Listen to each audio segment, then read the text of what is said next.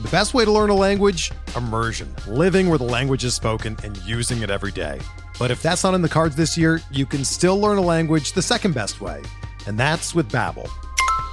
Be a better you in 2024 with Babbel, the science-backed language learning app that actually works. Don't pay hundreds of dollars for private tutors or waste hours on apps that don't really help you speak the language. Babbel's quick 10-minute lessons are handcrafted by over 200 language experts and help you start speaking a new language in as little as 3 weeks. Babbel's designed by real people for real conversations, and their tips and tools are approachable, accessible, rooted in real-life situations and delivered with conversation-based teaching so you're ready to practice what you've learned in the real world. Here's a special limited time deal for our listeners. Right now, get up to 60% off your Babbel subscription at babbel.com slash bluewire. That's 60% off at babbel.com slash bluewire, spelled B-A-B-B-E-L dot com slash bluewire. Rules and restrictions apply.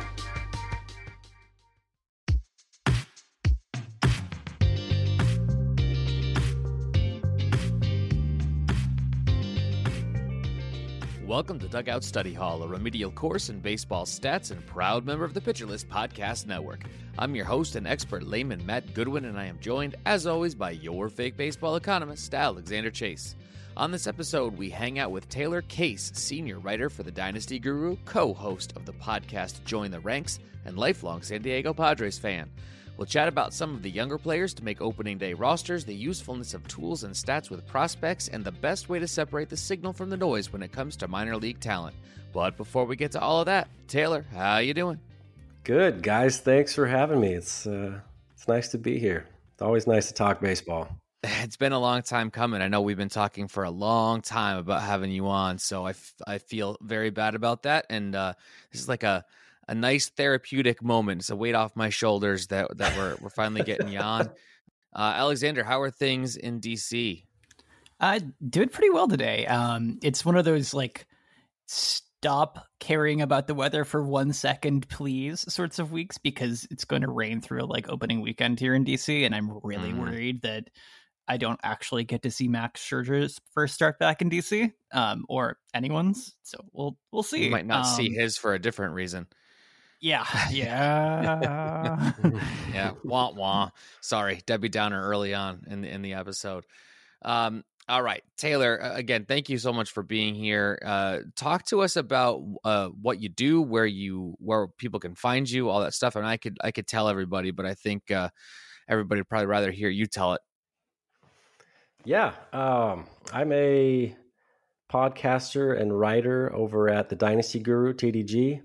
Uh, we're doing a couple pod, or I'm doing a couple podcasts right now after Keaton, Shelly, and Jake and Pat and Jordan stepped down. It's uh, we're doing Dynasty's Child uh, with um, with Kyle and with Sean uh, Lozier. Uh, so that's going really well. I'm doing uh, Join the Ranks podcast with Joe, and uh, just writing every once in a while whenever I have time in between uh, holding the holding the kiddos and taking them to school and working and staying alive and stuff. That's that's uh, that's pretty much it right now. How did you come into all of this? I, I always the origin stories are always fascinating to me. You know, I, it was before. It might have even been before. Geez, the 2019 season, right before. I think I had emailed the Dynasty Guru because I was looking for like different outlets just to kind of bring some more baseball into my life. Mm-hmm. And uh, I didn't hear back for like nine or ten months. I think they had gotten everybody in they needed for ranking season and such. So like maybe, yeah, maybe even closer to a year. And I finally heard back. Um, it was from Keaton DeRocher uh, when they needed more people again for new ranking seasons or the new season to come around before 2020, and uh, sent in my my uh, application and was lucky enough to get in. And just we've just been kind of building from there. Uh, I think I the podcast like it was just kind of like a call for podcasting. It's kind of in the like the like the beginning of the baseball or fantasy baseball like podcasting boom. yeah, uh, we kind of sent it out to everybody. was like, hey, does anybody have any ideas? And I said, well, why don't we why don't we do like a ranking rankings podcast? We can have other people come on and we can all get on there and debate rankings and such because that's the, one of the big things that TDG does is like the top fifty, top hundred, top two hundred, and then the right. top five hundreds. Uh, you know, dynasty rankings. So that one has been really great. Uh, yeah, that's how that's kind of how I got started. I mean, like just right place at the right time, and um, it was randomly, you know, it, it was kind of like a uh, that that sounds good. Yeah, have you met have you met Joe? Let's do a pod. You can do a podcast with Joe. I'd never met Joe. I had no idea who Joe was, but uh, luckily, uh, it's all it, it's gone it's gone really well. It's gone really well. And and yeah, it sure has. Like T, the TDG crew is just fan is fantastic. Everybody over there is great. So very lucky.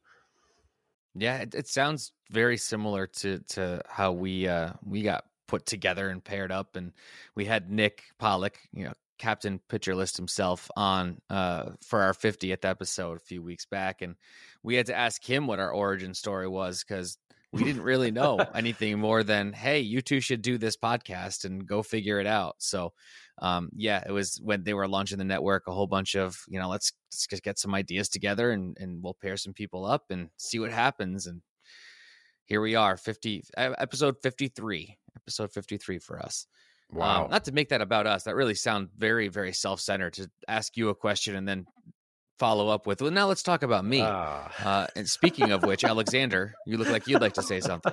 Well, I'm just saying, this is how every good arranged marriage, you know, turns out yeah, if it right. turns out well. You know, you can't wait to tell other people about it. Um, so. Yeah, I'm still waiting for my dowry, though, Alexander.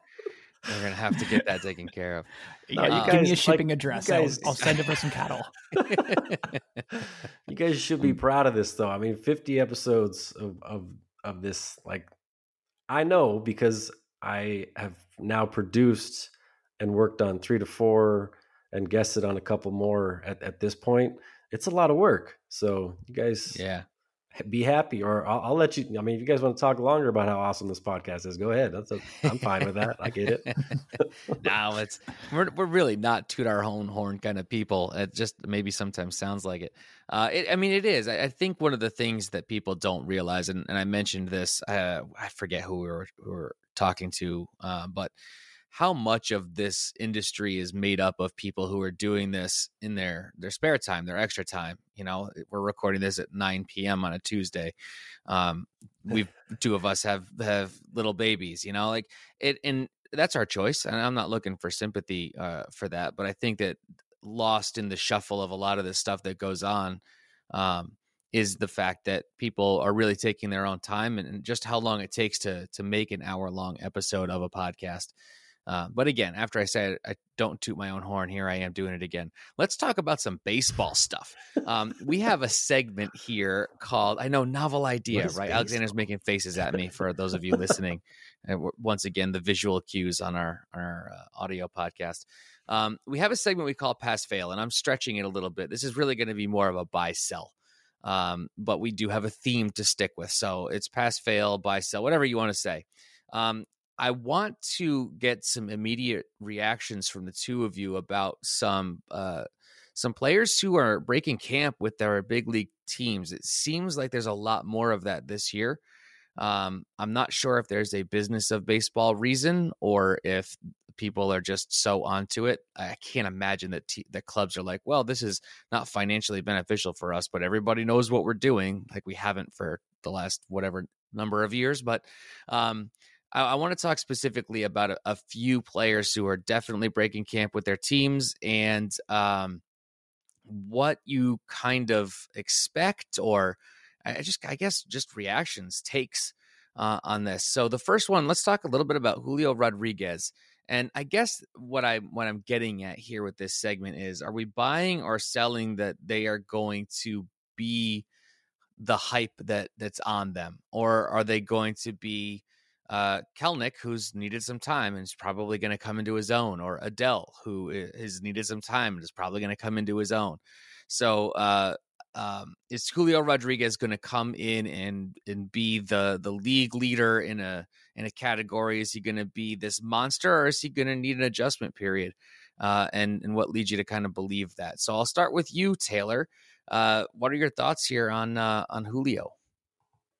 Uh, well, I don't want to. I hate to start out in, in kind of a downer way, but I, and it, it's evidenced by you know, if you look at all my leagues that are that I have uh, kind of populated on RotoWire, I, I don't roster any of these guys. Uh, partially because you have to take them so early in, in dynasty Mhm. drafts and even in a lot of redraft leagues as well. And uh, I just am, I'm at a point where I I think it's safer. Um, you know, uh, I could joke about you know it's safe for my, for my mental health. Uh, it- it's just safer for your safer for your your fantasy teams and your dynasty teams. Uh, more more for your you know redraft single league teams to just not be that i mean be hopeful right be you know Yeah. these, all these guys have plenty of upside it's so cool um, but i do my best to kind of separate the like, watching baseball part of it and the fantasy baseball part of it and the, the reason i don't have them on any of my teams is that i it's, it's so hard to expect so much like there's such a difference between even aaa you know the, the highest level in the minors and the major leagues um, that you know if you're looking at certain projections for somebody like Julio, you know some of some of them have him going, you know, hit, hitting low 20s home runs and stealing 20 bags. I'd be you, got to be happy with half of that. You got to be happy with him hitting Yeah. 260 and double digit steals and homers. You know, and and and then and then if he's lucky because he's in a, in a nice spot in the in the lineup because he's on a heater or something like that, hits you know drives in 150 runs and RBIs. You got I I think you're better off. I think you're better off kind of tempering expectations for all these guys. I think I would think of all the of all the people of all these you know uh, guys we're going to talk about here, Julio, uh, Julio Rodriguez, uh, Spencer Torkelson, and Josh Lau. No, Josh. Low. I just screwed I- that. I screwed it up. We talked It's about it okay. already. already I do it to myself all the time. I God, think myself Josh out of it. I have the right answer. I talk myself into the wrong one. No matter what, no matter what the right answer is, I always talk Stupid. myself out of it. Josh Lowe. It, it makes for a really great like write it down joke where you like write low and low LLC and then just whenever someone else says it out loud you say no the other way It's other around. Yeah. Uh, but yeah, uh, it's just Brandon Lau. He's the weird one. Uh, Brandon Lau. Yeah, let's Josh do that. Let's call him weird for pronouncing his name the way that he's been taught to pronounce his name. That's what we're yeah, going. yeah, I will. Come on, Brandon. Um, so somebody actually uh, tweeted tweeted me today about uh, Rodriguez, and not that's not Okay. why I put him on this rundown. He was already on it. Um, but my response was very much the same. Love, love him, but really need to temper my expectations for this year.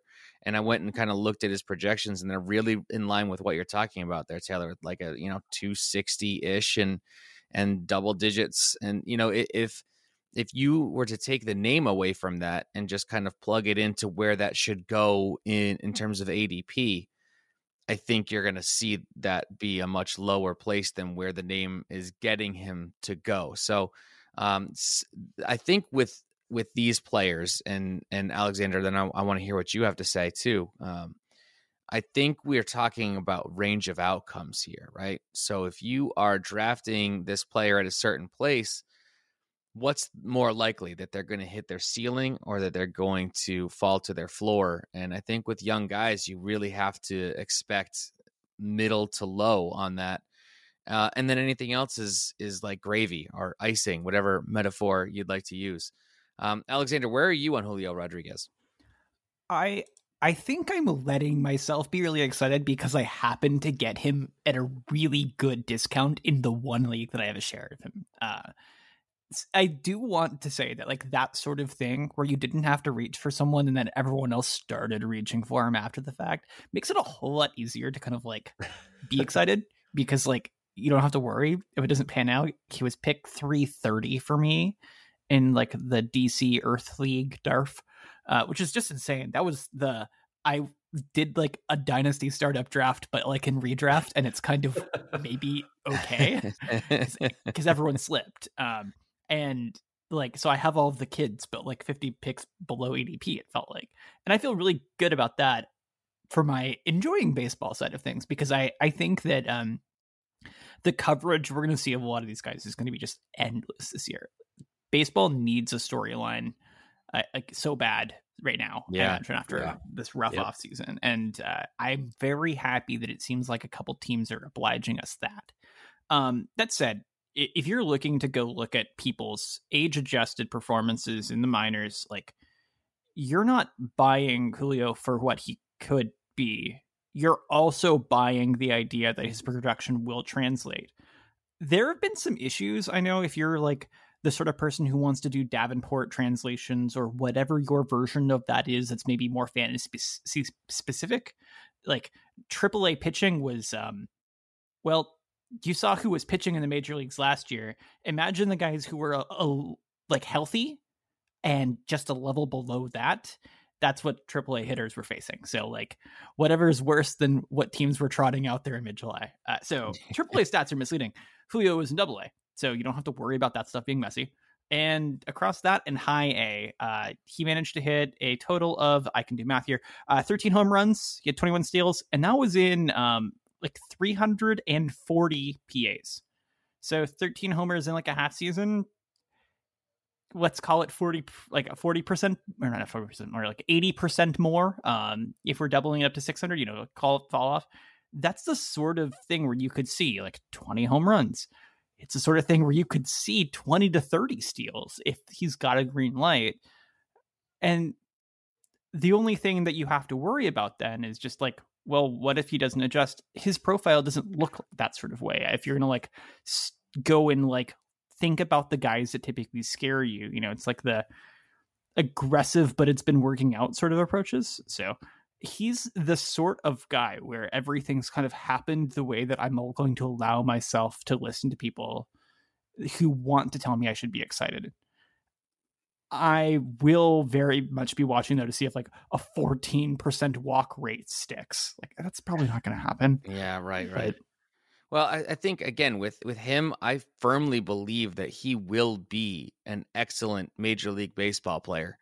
I'm just not sure it's going to happen in the first three months of this season. So what do you do with that? And that that's where I think it becomes tough. How long do you hold? When do you cut? All of that.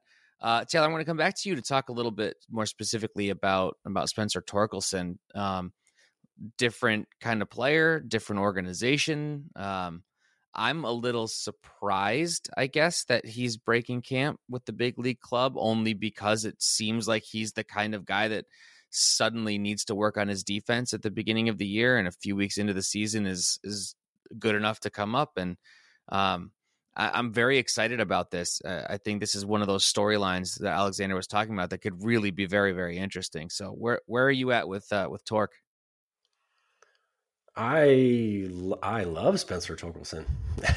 if I'm being totally honest, I think I uh, he's a top. I mean, dynasty player. He's a top 50 player. I do a top 500 OBP list. You know, just incredible homer upside. Just in, you know, he, a, a, very solidly built, a very solid hitter with um, encouraging walk to strikeout rates, which is kind of a big thing that I'm uh, that I'm paying attention to when I'm looking at these guys before they come up. Again, right now, um, if we're talking like scale of one to ten, if I'm if I'm convinced that he's going to be good right away, I'd say Julio somewhere between a seven and an eight, and a Tor- Torkelson's more like six to seven, just a notch, just a notch below that. I think Julio probably has a better spot in the lineup. Um, mm-hmm and and Torkelson's probably a little bit on the back third would would be my guess, especially after them trading for uh who's it? They just got Meadows. Austin Austin Meadows. So a little bit a little bit murky there, right? Guys get hurt. Guys, you know, COVID's still a thing, so COVID is happening as well, and and got, he could he could move up. Uh, but yeah, just a touch, in my opinion, just a touch below Julio as far as immediate impact on your teams. In a couple years, he could easily be, you know, the same level, in my opinion, around the same level or or just below Julio still. Uh, immediate impact though was a little bit lower. Mm.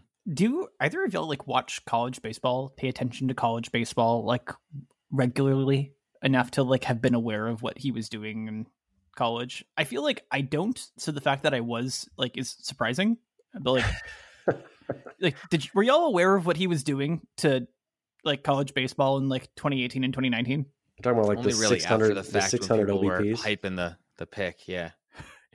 yeah, yeah. Uh, 2020 he did not have that many PAs, uh, 82 PAs before everything kind of got shut down. But yeah, he was rocking a 598 uh, OBP that season. Maybe that doesn't stick if the quality of competition uh, catches up. I'm sure the off Maybe. season or like the early season is not all that strong. Um, but yeah, I mean, he is hit 25 homers and then 23 homers in two years in college. Um, so when you say homer upside, yeah, it's it's it's right there in front of us, like all along. He hit 30 home runs last season across all levels of minors. Like that is a very enticing prospect. But I keep hearing though from people, and like, when people like, bring up his name in like sort of redraft context, it's continuously it's like, is he going to pull the ball enough to like survive Comerica? And that's uh, an interesting thing. It's like the most seasoned and ready college hitting prospect in forever might then uh, face the biggest obstacle left: how big the field is in Detroit. Um, so I do think that as we kind of like grade people, it, it's very easy to just forget that like you know uh, the realities of where you play and all that are gonna matter. Um, so I'm also interested in like where he's been slotting into those Tigers lineups. Uh, he hasn't been like gonna hit third or fourth so far from the lineups, right? Remember, like Kelenic came up and hit third in his first game. Like that's not apparently going to happen because they're you know doing things like trading for Austin Meadows. Where did that come from? Yeah. So, um, yeah. So I, I, think that for both of them, I do. I think the trends have been like they're not going to be a cleanup hitter uh, this weekend or anything like that, which is um, a nice like reality check for a lot of this as well. Uh, but I gotta say, like we're talking about some people who are not just toolsy guys that could put it all together later that are fun to think about. Like the the results are there, and I think that's that that's a big driving part of this, though, right? Like I'm, I, I want to like kind of flip this into like a broader conversation because I'm curious. Then Taylor, like how much of what you care about tends to be like results driven versus look at these things a guy is capable of in two years, uh, based off of physical tools. Like, do you which camp of those do you find yourself agreeing with or caring about more? Uh, if I had to pick, um, it would have to be it would have to be results because tools are great, right? I'm not a I'm not a scout though. Like I don't have eyes on most of these people, right? I have to rely on other reports. Uh, specifically, I, you know, Prospects Live does does really great work, and I read a lot of their stuff. Um, but all, but like tools don't win you your your leagues. Um, tools don't don't don't hit home runs. You know what I mean? So the stat, you know, your your fan FanGraphs or your baseball reference, your your stat line, that that's obviously you know going to be more important to me in in certain contexts, right? Like certain you know context is is everything um, when they're called up and when they're in, they're playing down in the minor leagues as well, right? Like certain things like the the weird stolen base rules or pickoff rules mm-hmm, down in, mm-hmm. in, the lower minors this year, right? So you got to take that with a grain of salt. But yeah, if I'm gonna if I'm gonna if I had to pick one, yeah, it would be it would be results. And we, we actually chatted about this a little earlier before you had, had even come on. Like I don't even like the reason I don't draft all these guys either is that I'm I'm much more comfortable, at least in a dynasty setting, picking guys who have stat lines, you know, a, a, a large you know sample size of major league stat lines to pull from. Mm-hmm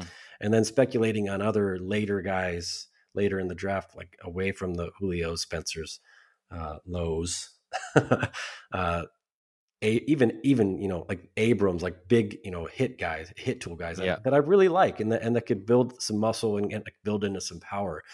You know, and I think it's important to go after those guys, but you know, I'm much more fond of or or uh, likely to go after somebody like a Felix Valerio or a, a, Joey Wiemer or somebody like that that you can you can draft in you know 20 rounds beyond where you have to draft these other guys because like I said the homers or the theoretical tools right while I trust these reports you know uh, especially from you know certain like you know, people like Ken Balderson uh, and other prospect guys at TDG they do they do great work that's just you know, it, it's just it's not there. Those guys aren't. You know, we don't play minor league fantasy baseball, and it's not a knock on any of these guys, but but but we don't. You know, it's uh, yeah.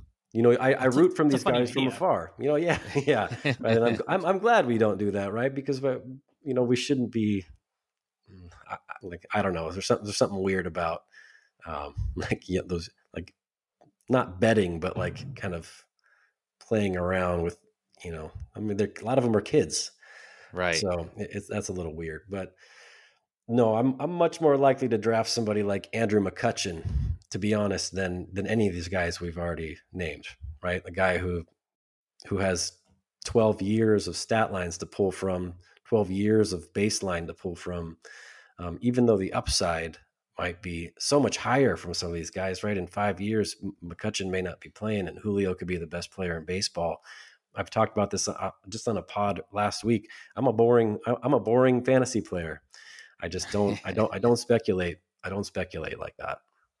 Well, I think that goes back to what I was talking about before with range of outcomes. If you have a smaller range of outcome, you you're you know what you're betting on more so, and you can value that more appropriately. So I can decide where McCutchen makes sense for me to draft him because I have a much better sense of what I'm going to be getting from him at at this stage. You know, like you said, there's a there's a lot of data there. So Alexander jumped the gun a little bit and kind of pushed us into what is our numbers of the week segment, which is really just talking about what do we use to try and understand the kids before they come up. Um, whether you're necessarily drafting them, certainly you're you're looking at them and understanding them. And we we know that minor league data is certainly less publicly available than than uh, major league data and so there's a lot more of that kind of gut feel or the reading the scouting reports or looking at the tools um, you, are saying that you definitely uh, rely more on that performance than, than necessarily the tool but as these these guys come up so as julio rodriguez is getting major league at bats and we're getting major league data on him what are the the first places you're going to go on his fangraphs page a few weeks in a month in halfway through the season to see if it lines up with what he's supposed to be? Uh, it's pretty simple for me. It's uh, walk to strikeout rates. Uh, so BBK, you know, BB over mm-hmm. K. Uh, is it, uh, you know, is is a walk rate, you know, even a, you know somewhere in the seven to ten range? That's fantastic. You know, somebody to have that kind of eye right right away in the major leagues it's tough to do. Uh, even you know seasoned veterans, you know, uh, yeah. find it hard to take walks sometimes. You know, there's a certain amount of patience, and you can imagine. I can imagine. I we can all imagine a certain kind of like uh, energy and enthusiasm that must come along with being a major leaguer. Um, I'm much more impressed by a guy who is called upon and then can still manage to be uh, even if it's even if it's a shadow or like a faint shadow, like still kind of hold on to the same kind of stat line profile that they had in the minor leagues. If all of a sudden strikeouts are up, you know, or you can, or, or if you're watching them and they're they're they're swinging out of their butts, you know, you like that's that's not good, right? You got to, yeah, gotta, and it's not their fault, right? It's not like, and it's not it's not a like a true indictment of anybody. It doesn't mean it's going to last, but um, guys come up and they push. You know, they want to be. Mm-hmm. You know, every, everybody wants to be Tatis um, and take the league by storm, right? And so right. it wouldn't surprise me if these guys come up and and are like that, especially two teams like the Tigers. Um, you got like again team context, right? Like the Tigers and the Mariners, who are kind of who are starting to like lift off a little bit out of the out of the mud. You know, everybody wants to be that guy to kind of put the team on their back and carry them to you know carry him to glory, right? It's not easy to yeah. do though. So, but if a guy can remain patient, you know, can hit some hit some bombs, if Julio can steal some bases, and uh, that that to me is, you know, if I had to lump it into one small thing, that's that's going to be the biggest thing for me. All right, Alexander, I'm going to tie together the last player that we didn't talk about in our pass fail buy sell segment with this numbers of the week and tell me what you're going to be looking for from Josh Lowe in the first month of the season uh, as we're getting information. What is it that you're going to be looking for to try and gauge uh, if he's successful, whether it's sustainable or if he's struggling, whether there's some sort of flaw or if it's just the way things are? Um, I think I'll probably say every week for the rest of the season that you know choices are sticky. Um, I'm really going to be interested to see over the first month how much things like swing rates are going to wobble around for him and a lot of other people. Uh, Lowe, more so than the other guys we talked about, does have a little bit of strikeout risk. Um, and I think that puts him especially on a Rays team where there's a lot of people who are pretty good defenders, um, at risk of like some platoon issues. And I think for people like for for our like immediate case, I think we have to care a little bit about like is he putting it all together well enough to play enough that we should care about him? Uh, because I think he's going to be good. It just might take some more adjustment um, to find that balance of strikeout versus all of the other good stuff we're hoping for. Uh, strikeout rates become pretty normal pretty quick on average. They do wobble pretty wildly though for a lot of people who are debut. Um, I think Andrew Vaughn was sporting like a mid high 20s strikeout rate for his first minute in the big leagues and then kind of just settled in and had like suddenly a 15% strikeout rate um, for like the second half of the season. Um, Kelenic last year had his swing rates wobble all over the place and his strikeout rates go all over the place. These are because of choices as much as they are because of skills. And when you talk about like people's headspace, that's definitely part of it. So I'm very curious to see how many of those things are relatively stable. And that's kind of like a I just want to do that before I look at anything else, just to know I can trust the numbers are like still relevant and applicable. Uh, beyond that, you know, it's like the same thing. I'm, I'm going to care about is the strikeout rate good? Is the walkout rate is the walk rate good? Walkout rate, walkout rate, yeah. and then yeah, and then I'm going to look at hard contact rate because that's that's what I do. Uh, but like kind of in that order. Uh, I'm not going to care about barrels. Um, I will pay attention to the weird things like sweet spot and line drive rate and all that mostly just to know how much noise I have to care about. Um, but yeah, like please, please, please, please, please, please don't think that someone's like gonna be a dude, you know, like in the best way because he has like some really good luck just knocking the ball over the second baseman's head and like is suddenly sporting a 350 batting average after two weeks or a thirty-three percent line drive rate. We know how you feel about that. Yeah, yeah, yeah. But like when you can visualize it that way, like it's, I think it's really important to put like a a sight in your mind uh, to like why someone isn't as good maybe as you think they are. If if people could just do that every time, they would. They can't, and right, they right, don't. Right. So, yeah, I, I I am less into uh Lowe as like a prospect than I think a lot of people are. I his ranks are like all over the place, relatively speaking. Some people are like, "Yes, this dude's gonna rock," and some people are like, "Hey, defense is part of the reason he's valuable, and you shouldn't be freaking out and spending all of your uh, FAAB money." So, I'm I had I don't have any shares of him, um, and I think that's mostly just uh, Rays fears. I'll be honest, but uh, I'm very curious, and I'd love to be wrong. I, I want to hear more about your walk to out ratio that you're creating uh, here on the fly. That's going to take the industry by storm. Um, we are walk going to out to... ratio. I should note that's BB per nine. Right. Uh, that does exist. there we go. Um, I, I, still want the T-shirt that has your face on it. It's the the walkout rate. Um, we are going to get into the crux of the episode, which is trying to separate signal from noise as it pertains to Dynasty. And and you know, one of the things that we mentioned before we started recording is that a lot of Dynasty coverage is so focused on these young players. Uh, but when you play in Dynasty leagues, you roster the McCutchens of the world as well. So, uh, talking about signal and noise and all of that. But before we get to it, we're going to take a very small break. Hey, Alex Fast here, and thanks for listening to this podcast on the Pitcher List Podcast Network. If you're a fan, consider supporting all of us by getting a PL Plus subscription, where you're going to get an ad free website and get access to our Discord, where you can talk to all of our podcast hosts and staff. Plus, you can hang out with our incredible Pitcher List community. It's basically a baseball sanctuary year round for as low as $8 a month.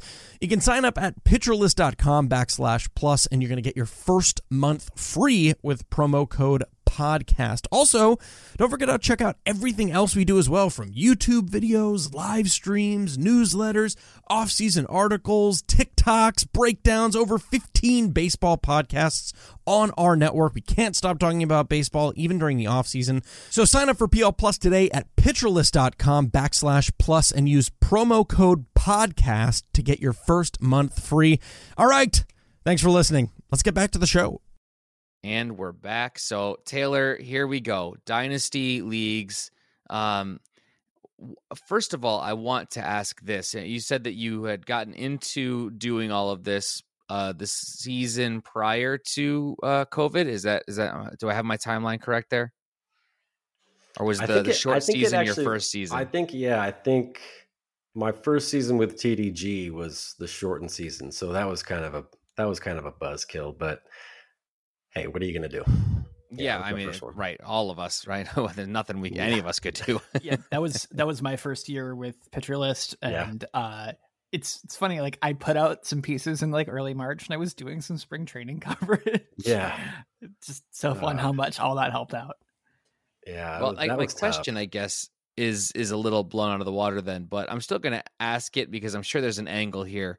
But like, what has it been like to try and be somebody who's learning about and reporting on minor league players over these last couple of seasons where the minor leagues have been kind of weird? Um, I, I, do you do you anticipate this year being easier better was last year obviously the in 2020 they weren't playing games right so there wasn't that mm-hmm. much coming out like how how how much of an impact did these covid years have on trying to understand and be informed about this this stuff that matters to all of us dynasty players? Geez how did it i mean it impacted everything. I mean you had to and i'm not a guy that like i don't have sources you know like like i said i'm not a scout you know i don't, I don't have eyes on the alternate camps. Right. you know i i have a particular style of playing dynasty baseball and and redraft redraft leagues, like I've said, that I you know I'm not really like necessarily needing that kind of info all the time. Uh, you know, I I rely heavily on other on other sources for it when I when I can get it. How did it? I mean, but yeah, the only answer there is that it it affected everything. It, it was brutal. I mean, and we got to try to remember too.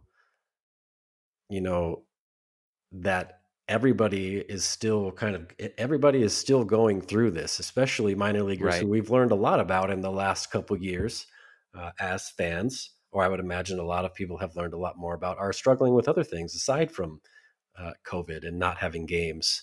Um, but you know, like you know, get, getting paid and having a place, having yeah. places to live and stuff like that. So, I um, yeah, it, it was tough, and because you know a lot of the content we do, you know, or a lot of the writers at TDG are are you know using their eyes to you know, or like MIL, you know, minor league TV and stuff like that. And I was able right. last year, and this year I'll do the same. I'll I'll be able to watch a ton of games, and I go up to, you know, I'm going to be able to go up to some Storm games up in Lake Elsinore, uh, which, which, is great. That's that's the best you can do if you can ever find your way to. You know, I can't encourage every every listener enough. If, like if you can go and support minor league baseball, you know, even if you just like going watch games, but if you like to go and like do your own little, you know, armchair scouting as as a mm-hmm. dynasty mm-hmm. player or a fantasy player, go get your eyes on somebody. But, but yes, support it because you know, as MLB has shown, they can they can remove things or things can shut down or can be shut down with impunity at any in any moment. So yeah, it, it, it was brutal to not have any games to pull from, not have any stat lines to pull from, and I, and I say that you know lightly because it was much worse for everybody that was involved, all the teams, all the sure all, everybody sure. that you know it didn't acquire any of that revenue from games and such, and you know nearby business and stuff, and the actual players. It's just it sucked. Yeah, bad all around for sure. Uh, Alexander, when you are deciding what round is the appropriate round to pull the trigger on these kids. You were talking about your uh, your Earth draft there. You wound up with a lot of them because they fell. What information are you using to to decide what is an appropriate time and place to to pull the trigger? So I, I think one of the important things I should say in that is that I'm kind of just basing it all off of the crowd and then a little bit more doubt uh, in some of these cases. Uh, for example, um, what does I that got, algorithm look like? Uh, crowd plus doubt equals Alexander. ADP plus 25. yeah. um, I'm like half kidding. Uh, but like, it, what what better can you do in some of these cases? Like the amount of information that we have on some of these kids who have really like let's say exploded on the alt site came up in like high A and then double A. We've got a season for some of these people of like data on them. And you know, like especially if if they've made some like really serious changes, we don't know what necessarily what the before and after is. Like we don't have as clear a picture of how well these people can adapt to like having a hard time. We haven't witnessed some of these players struggle yet.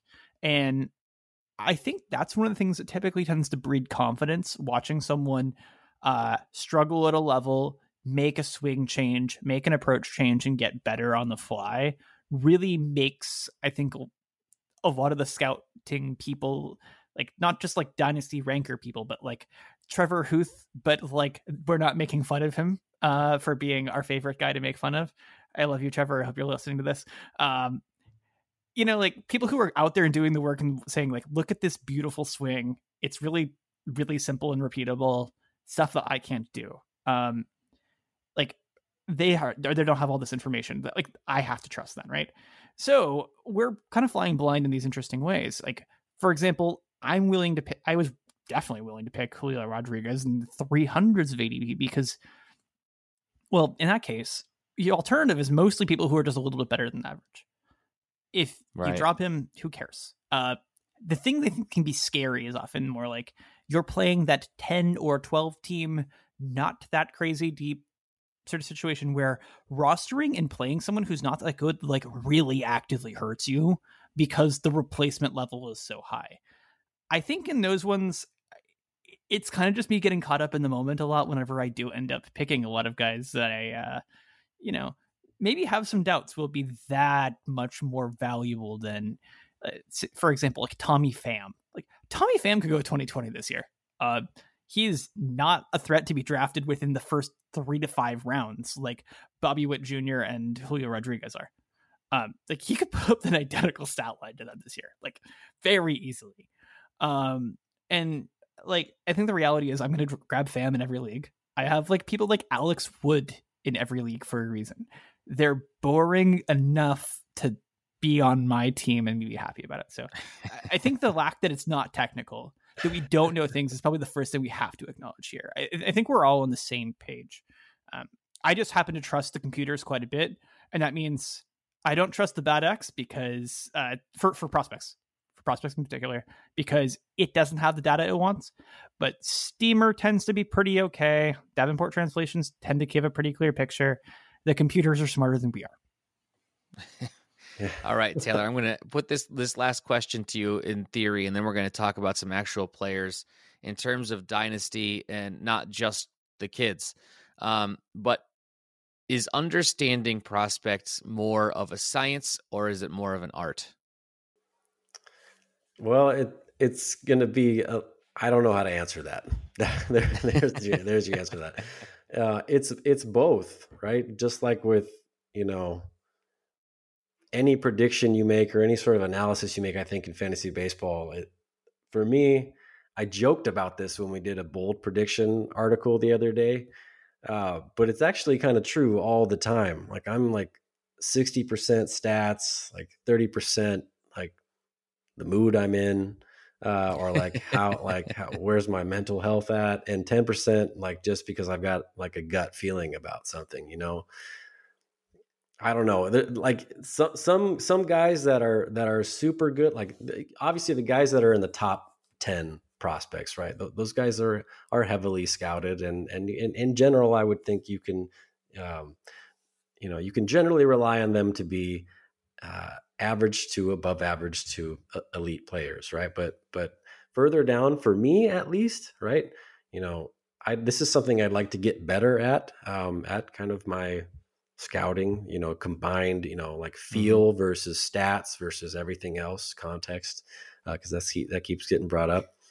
Um, but I don't know that that it's tough and it's different because there are a hundred different factors with with each player and COVID and uh, just kind of the state of baseball and people being brought up and sent down and new situations and a lot of trades and and like there's just been like a flurry of activity uh, all of a sudden again it's it's it's really very hard to know it's very yeah. hard to know so it's it's going to be a healthy mix of both you know and I, I yeah. imagine it'll stay that way I feel like the the answer most people in the industry would give for the major league guys is uh, much healthier helping of science with the numbers and the maths and all of the, those things. Um, and I feel as though the the less um, the smaller the sample size you have at the major league level, the more that art really does creep in. Uh, but I'm not doing this work, so I, I certainly didn't want to. Uh, I didn't want to lead you to a conclusion or an answer. Uh, but I think it's fair to say that's a really hard question, and here's why it's hard, and and that's kind of underscores the work that's being done and and how challenging it is to put together a top 500 list of uh, dynasty ranks. And there are a number of places that do it and probably struggle in, in the same ways to try and, and what's the difference between player 400 and player 450 and for that matter what's the difference between player 330 and 500 um, you know the the nuance there feels like 150 picks but it's not the same between 1 and 150 so um, i think it's a totally yeah. fair answer well that's where i think a lot of like when you're doing a list like that you know because mean, tdg you know pumps out a lot of those and i'm a, i'm strongly of the opinion that really with the whole list but especially with you know like picks 100 through 500 like there's there's an art to that. There's a feel to yeah. it because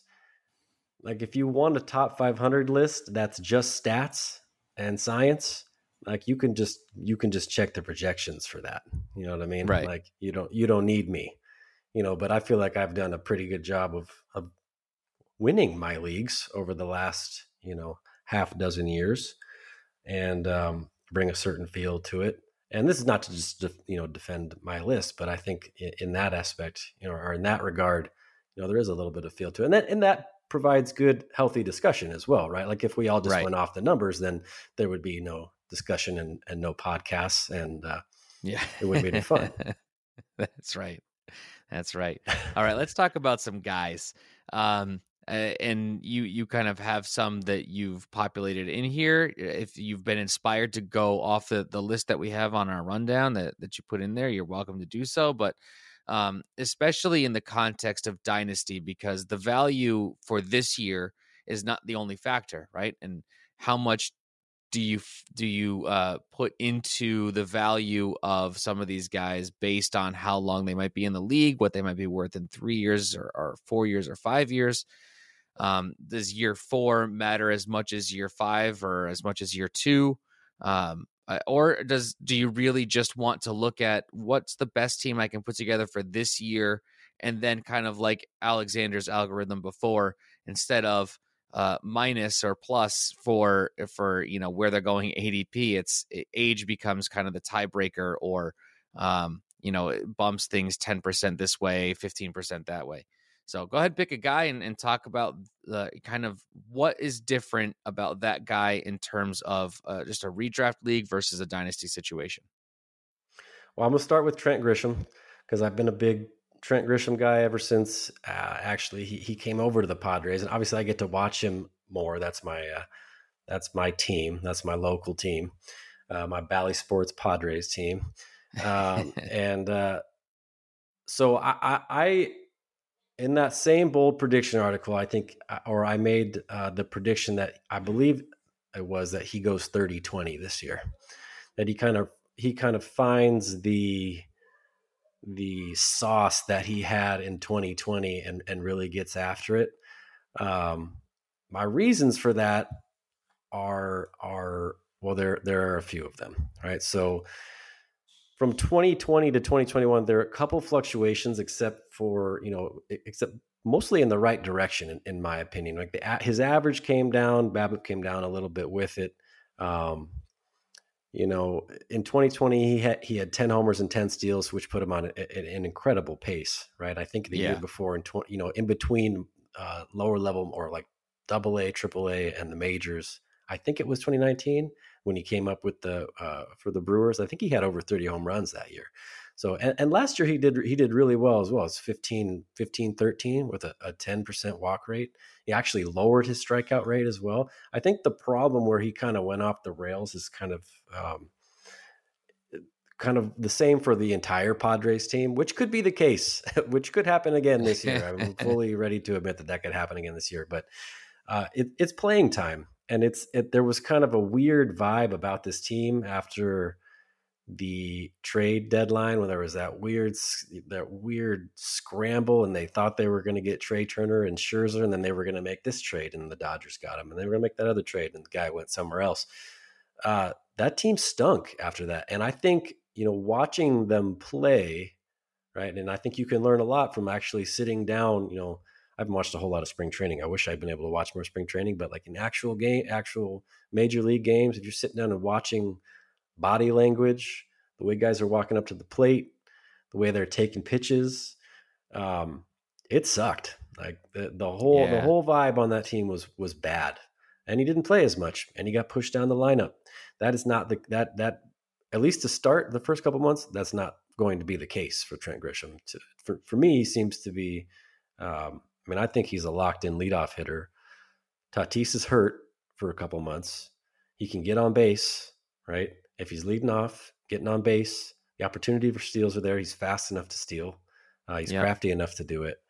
Um, he's probably my biggest. You know, if we're gonna if we're gonna plant flags anywhere, he's the guy I have on eight teams over half of my teams. Um, yeah. So if he if it doesn't work out, then that one's that one's gonna hurt, right? My redraft leagues, right? You could draft, you could have drafted him, you know, a couple months ago, very late in the in the two hundreds or so, you know, because there people were reacting to how, you know, poorly. I say quote unquote poorly, you know, last season went because it actually was still pretty good. Uh, but yeah, mm-hmm. he's my he's probably my biggest one for this year. I'm I'm riding. He's my ride or die this year. Um, I, am going to try to shake your confidence here, and I oh, don't want you to take it personally. Like to please no, come no. on our podcast so that we can, you know, uh, be unkind to your takes. No, no, no. no. Joe does this to me all the time on on on the other podcast. No, no worries. Cool. It's okay. It's all it's all with a good heart.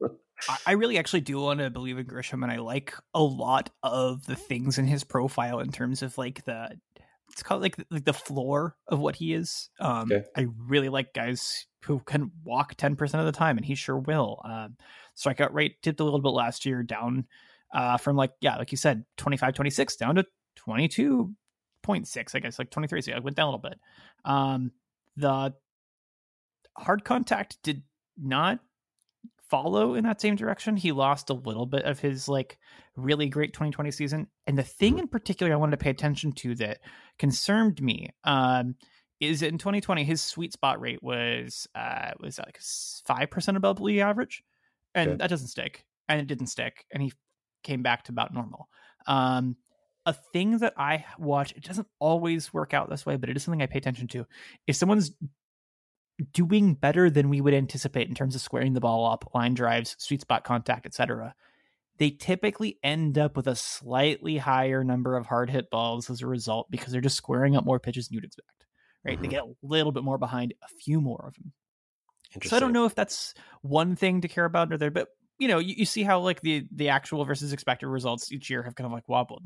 I worry, I worry that um he had one small sample of like a hot streak.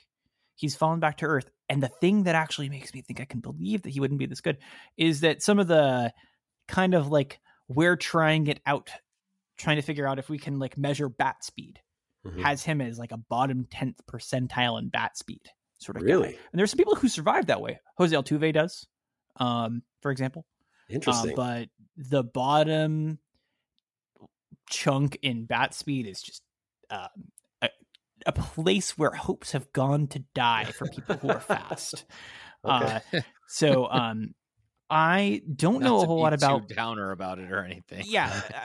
Uh, it, it, let me just say, Hyperbole Rockies aside. fast bad it's down there. Um, so I'm really interested to see if Grisham can like continue his ability to like pull his harder hit stuff. He had yeah. a good number of pulled home runs and some pulled doubles that could have been home runs as well. So I want to think that his floor is very high. We saw it. Uh, and I think that's like the thing that you've kind of pointed out is he was pretty good and he can be better. Uh, I just want to say like those are some things I've seen uh, that I'm interested to watch this year. Maybe some of his lingering issues with injuries might have been the reason the bat speed was down.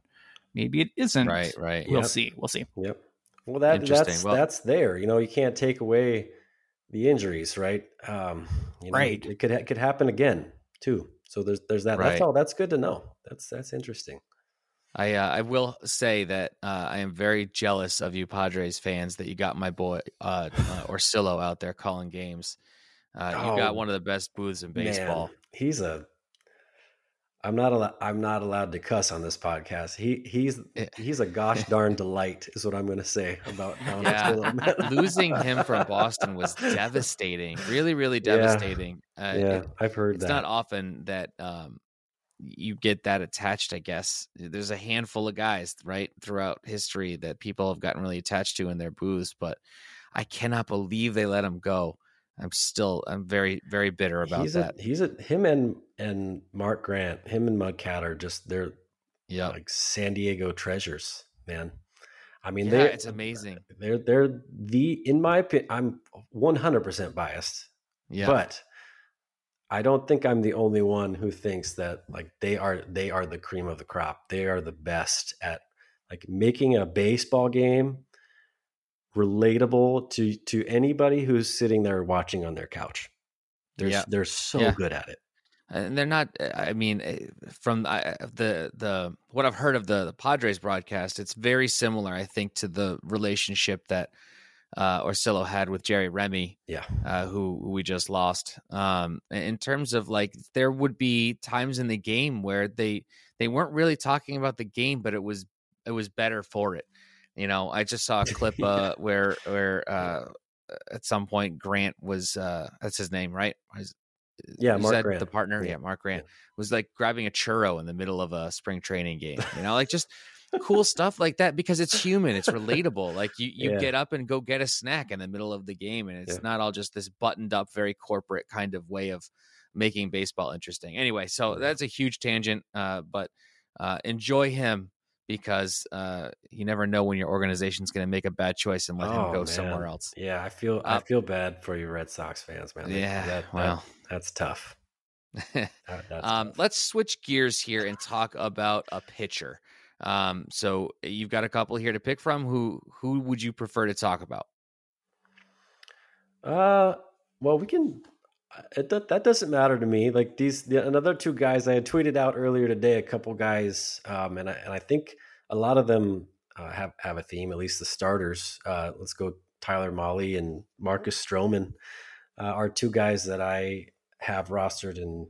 I would say, you know, thirty to forty percent of my leagues. Uh, and really, a big thing for me uh, when I'm drafting in in small leagues and points leagues and roto categories, uh, whatever, whatever kind of leagues, uh, is is inning thresholds. And those are two guys that have shown that that they can really hit, you know, 160, 170. You know, if we're lucky, we get 180 out of Stroman. You know, not not as many strikeouts as other pitchers, right? But kind of but kind of crafty uh, ground ball guy, and um, I can't, I can't, I, I'm now I'm getting this mixed up in my head. I can't remember what the Cubs defense is like now, so that, that that's a little worrisome to me that I can't remember. I don't, but- I don't know that we know is, is Yeah. actually the answer. yeah, but but that's that's uh that's kind of a baseline I use for a lot of my leagues. Um, getting big big innings guys, right? And then doing my best with high impact, low whip strikeout guys uh, on the back end of my roster and, and Mhm. kind of churning those guys in and out. And uh, I've had I've had relative success with that. So I mean, those guys. I mean, Mahle, Mahle's exciting. Uh, it- to me, he's exciting. You know, stuff plus innings. You know, not a great park, but you know, has has shown to just be an excellent pitcher in my mind. Stroman's a little bit, in my mind, he's a little bit more boring. Um, not a strikeout guy, but um, finds creative ways to get out to get outs. I guess is probably the probably the Yeah, way. and he's would- not I a Met describe him. anymore. That's He's not a Met that's anymore. huge right Yeah. there, right? I don't hate it. I don't hate that. Yeah. yeah um i feel like i often end up in this weird place where i talk about you know like things like baseball savant i will not say that they are the problem here because i actually don't think they are in this case uh and how they kind of have melted our conception of who who's good and who isn't uh by making us look at a couple of like really big numbers and not like thinking about how they actually play out. And I think that when you talk about Stroman's strikeout rate, mm-hmm. it's worth kind of pivoting that fantasy wise to think about how like that can like mislead us. Uh, yeah, six innings of uh, Marcus Stroman versus five innings of someone else uh, will not uh, make that gap or will make that gap in strikeout rate that he and insert your hypothetical less boring person here right. like play out differently. If, if, we're talking about him striking out 20% of the batters he faces, faces 25% more batters, that balances out. Right. Um, yeah. And I think it's really easy to lose sight of that. This also makes me think about a really ridiculous thing that I saw on Twitter this morning, which is that someone was like in a NFBC league of some sort where someone had to like drafted uh Huascar Ynoa as their SP1 and basically like like two or three starters and they're like what's the bare minimum number of starters I can roll out in this actual roto league can I wow. punt starting pitcher? And uh, I definitely was thinking about how you'd have to have gotten someone like Stroman to make that possible. I like, oh, yeah. I tweeted out like uh, I'd done some scratch work to figure out like how many innings you would need three starters to average in order to make that work, or what your starter reliever mix would need to be if it's 180 versus 60 because you're getting two start weeks. It is really funny to think about like volume that way because I never think about volume actually. I just think about the per game production because I just always assume I can go find volume again. But that's a better way, I think, when you point out like they're going to pitch a lot when they pitch, uh, rather and you like they're going to do that a lot. Also, like that yeah. stacks up a whole lot. So I have no straight, I have no shares of Stroman, and I never do because he's just not my guy. But like when you have Stroman and you have Mahle what's the opposite guy that you're filling in at the back end of your roster. So give me a, a hypothetical name there. Uh, like the Loaisigas, the Chad mm, Greens. Okay. Okay, okay. Um, you know, I've been kind of on you know other pods as well, and and this one I'll admit it could, could easily backfire me. I'm kind of on the Pierce Johnson is good. Uh, hey, like I think tour so. right now. Um, like high, like high strikeout, high leverage relief guys. Uh, you know, those are those are the guys I fill fill the back half in if I'm if I'm in a roto league, right? Like the twelve strikeouts free, per right? nine, you know, twelve stri- yeah, exactly, right? You can just you could you know I could have uh, I drafted I Pierce I, Johnson in TGFBI and, and I didn't drop him because like I think I, I have five of him essentially in nice. TGFBI. Nice. Like, okay, so I like I've got to you know I've got to at least for the first week and change. Uh, yeah, starters aren't going to be reliable. Yeah. No one's going to be oh, pitching yeah. at a full load. We don't know who's going to have all these different roles. Mm-hmm. It it doesn't have to be Collin McHugh, but I want Collin McHugh uh, to kind of like steal a bit from uh, yeah. Adam Howe and Kevin Hastings. Uh, I think they're spot on with like I, McHugh's not going to close there, but like I definitely want every opportunity I can for people who I trust stuff wise, who I think could vulture a save, uh, I don't even think McHugh will vulture a save, but like Pierce Johnson, absolutely, I want on my rosters. Oh yeah, it, like what else is gonna like like how much can they hurt you? How much can they help you? I, I think that's just a good strategy. But like, I want to ask then, um, if you're playing a lot of like dynasty ish leagues, how many leagues are you playing where people like them can be a big use to you versus like TGFBI we're working about, we're worried about that sort of stuff. Like, are you going out and fishing up as many Pierce Johnsons as you can in some of these uh, dynasty leagues as well? Oh yeah, yeah. I have him on three or four teams. Uh, mostly, actually, mostly dynasty, because uh, I'm also in some saves plus holds leagues where he, mm-hmm. you know, his yeah. value is propped up because of that. Because he's going to get thirty plus.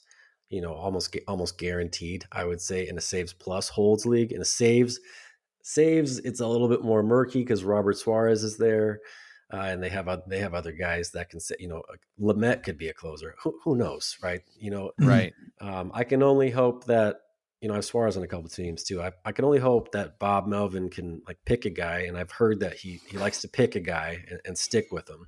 So mm-hmm.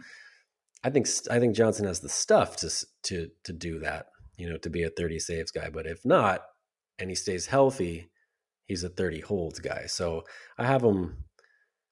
You know, I've been I, this is extremely spec. I've been all offseason been speculating on Pierce Johnson, just kind of holding him on the back end. And if it in the first couple weeks, if it doesn't work, if he's you know, if he's walking guys all of a sudden, or if he's you know he just has a couple holes and his role changes because who, who knows the landscape? Like who knows what pitching is going to be like this year?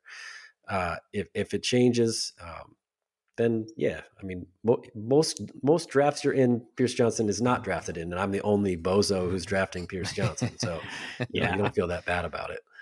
Uh, a couple points about this strategy. Uh, number one, getting innings and volume matters. It just does. Uh, we've all accepted it on the offensive side that we want to maximize uh, plate appearances, right? Innings matter because, to Alex's point, uh, the more innings there are, the more batters you're going to face, the more opportunities you have to do things. Your rates don't necessarily have to be as good as somebody who's pitching 140 innings to actually net more of those counting stats.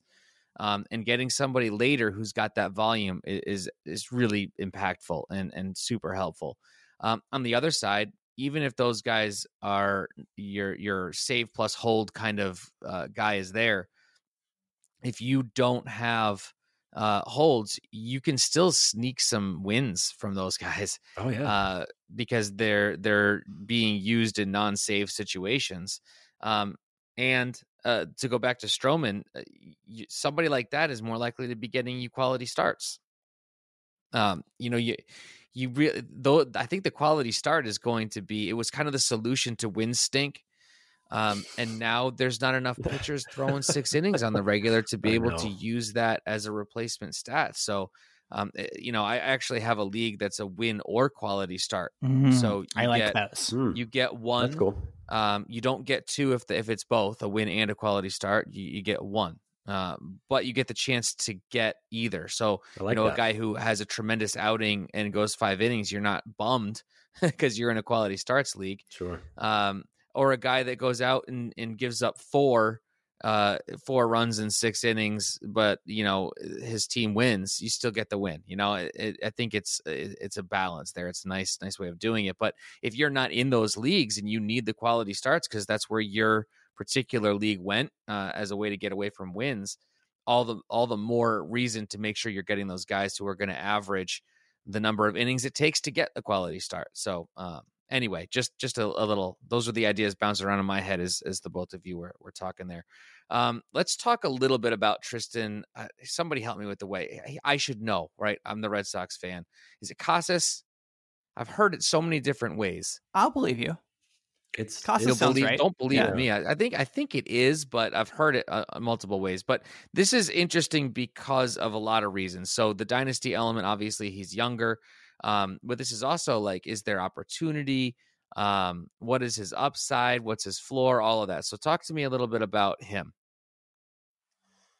Um, I want to talk actually about uh, a scouting report I heard from him a while ago before we talk about the more recent stuff because uh, he's actually one of my favorite players to like cite as an example without actually citing him as an example. Uh, Trevor Hooth, uh, a person that I did not make fun of earlier in this podcast, uh, made a it very smart. Seems like he slipped you a ten to say his name as many times as possible on this pod. Uh, we have this is by the way our third uh, prospects live plug essentially in this podcast uh, yeah. indirectly. it's like there's our scouts. Uh, kidding. Uh, Hooth obviously friend of the pod, friend of all people who uh, you know like good content. Um, is actually good at identifying people who are good. And one of the things I liked uh, about his early analysis of costs. He brought, brought up this really important thing that he does, which is like more than a lot of other people. He is really effective in his um, two strike approach his uh, ability to choke up and not lose results while changing the way he hits has been kind of a calling card of his success in the past couple years. And I always like to bring that up whenever I want to say people make choices. Two strikes aren't the same as otherwise. You know, things matter like that, et cetera, et cetera. Like you can choose to be the hitter you are, and when you just hack at it for all three strikes available to you, um, I'll uh, you know, Heston Kira to a degree, bad things can happen uh, while also making you look really good and things like barrel rate. Uh, did you say Heston Kjerstad, by the way? I think you did. It's okay. I'm gonna ignore that because yeah, uh, we're just gonna move right along. Yep, we Okay. are. Uh, uh, so I'm really excited about Casas. like his because alter ego, the one that can actually hit in the major league level. Heston Kira, please, Yes. please break out this year. Then, uh, yeah. So I'm really excited about him as like that sort of thing, uh, especially as a foil potentially to Dalbec, who's not that sort of hitter. So, uh, if I- I think that was one of like the real eye opening. Oh, this is the difference between a 40 grade guy with a bunch of raw power and someone who can be a really exciting difference maker. We'll see if it all comes together. We'll see if it all holds but I'm really intrigued by the things that I, I am hearing about uh, about him from people who do scouting. Me Taylor, too. what's your take? Yeah, no, I, I don't have much to add to that. Uh, aside from the fact that um, I actually, like I was talking, I don't have a lot of those high end, highly scouted, highly touted prospects on my teams. I have Casas in a couple places, and I can't think of. I, I honestly can't think of anybody I would trade him away for. Uh, Hmm. He's like I actually think he could be he could be you know above average or or an elite major league player. I think he's very he's just got approach wise, like you mentioned, he's it's advanced. It, it- so he's it's going to be very exciting when he comes up. I actually when he comes up, he's going to be somebody that I go that I run that I run to the waiver wire and and pick up. And I don't I don't always do that with guys that are that are called up, but he's going to be one of them. Hmm. Well, that's I- exciting news for me as a Sox fan. I, they could certainly use somebody like that. Yeah, I Um, believe in his year one potential, definitely more so than some other guys, uh, Yes. as a result of some of the things I've seen and heard. See that now that brings us full circle, right? So when we were talking at the top about people like Julio Rodriguez and Spencer Torkelson, and um, even Kelenic and Kirilloff, who came up and, and didn't light the world on fire and didn't meet expectations, and still very well could have really successful major league careers. It sounds to me that like the difference is the approach and the the ability to to kind of um, adapt to the situation is giving you more confidence in in Casas being able to come up and succeed and where they failed. Am I hearing that right? Uh, yeah I, think that um, making good choices is very difficult um, there were a lot of it guys i think in the past few years we've seen like do a thing that gets a big number but doesn't necessarily mean they're doing the right thing uh, you know Cavan Biggio's walk rate coming with definitely a big strikeout rate at the same time you pick your number to paint the picture you want is definitely part of the experience there I, I think that you have to learn from those sorts of things. So Casas being like a making good choices, uh, not just like you know, it- it's hard to measure those things. People like to try to do things like, here's how often he swings in and out of the zone. By that number, he has to be really good. No, it's like here is a the numbers are going to be wrong a little bit because you can't just average everything together for him. I'm really curious uh, to see how well he performs. Also, selfishly, very curious to see what things like hard hit rate look like for him, where it's just like it doesn't paint the full picture because he's not always that one same person. So Mm. yeah, I'm I'm really uh, I'm really interested in him as a case study and as a person to potentially roster. Sounds good. Well, that is going to bring us to the end of this episode of Dugout Study Hall. Taylor, thank you so much for for jumping on. Once again, I apologize that it took us so long to connect, uh, but well worth it.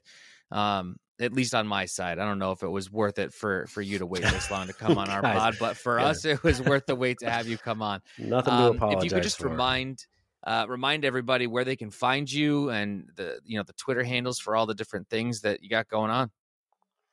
Yeah, I'm on Twitter at T Cases Loaded. Uh, I am hosting at Dynasty's Child and at Join the Ranks TDG. And uh, yeah, nothing to apologize for, man. I, I'm super happy to be here. It's nice to see a cat in the background there. Uh, uh, Alex, uh, our um, yeah, no, this is this was great. I really I really appreciate it. Timing is is whatever. T- scheduling is impossible right now, so um, Yeah, it's all good. And we got to get you. I'll get you guys on the pod as well. That'll be our next uh, order of business if you're if you're interested. You guys do any rankings? I don't necessarily like doing it because it, it's stressful, but I love talking about it. All right, then you're So, the uh, perfect. no, that's perfect because then you can come on and just like see ours and challenge all of our stuff on there. That's perfect. Yeah, I don't I don't do them. Uh, I looked at trying to just do like a redraft ranking at the beginning of the season. I just ran out of time to try and dig into to, to the process and everything.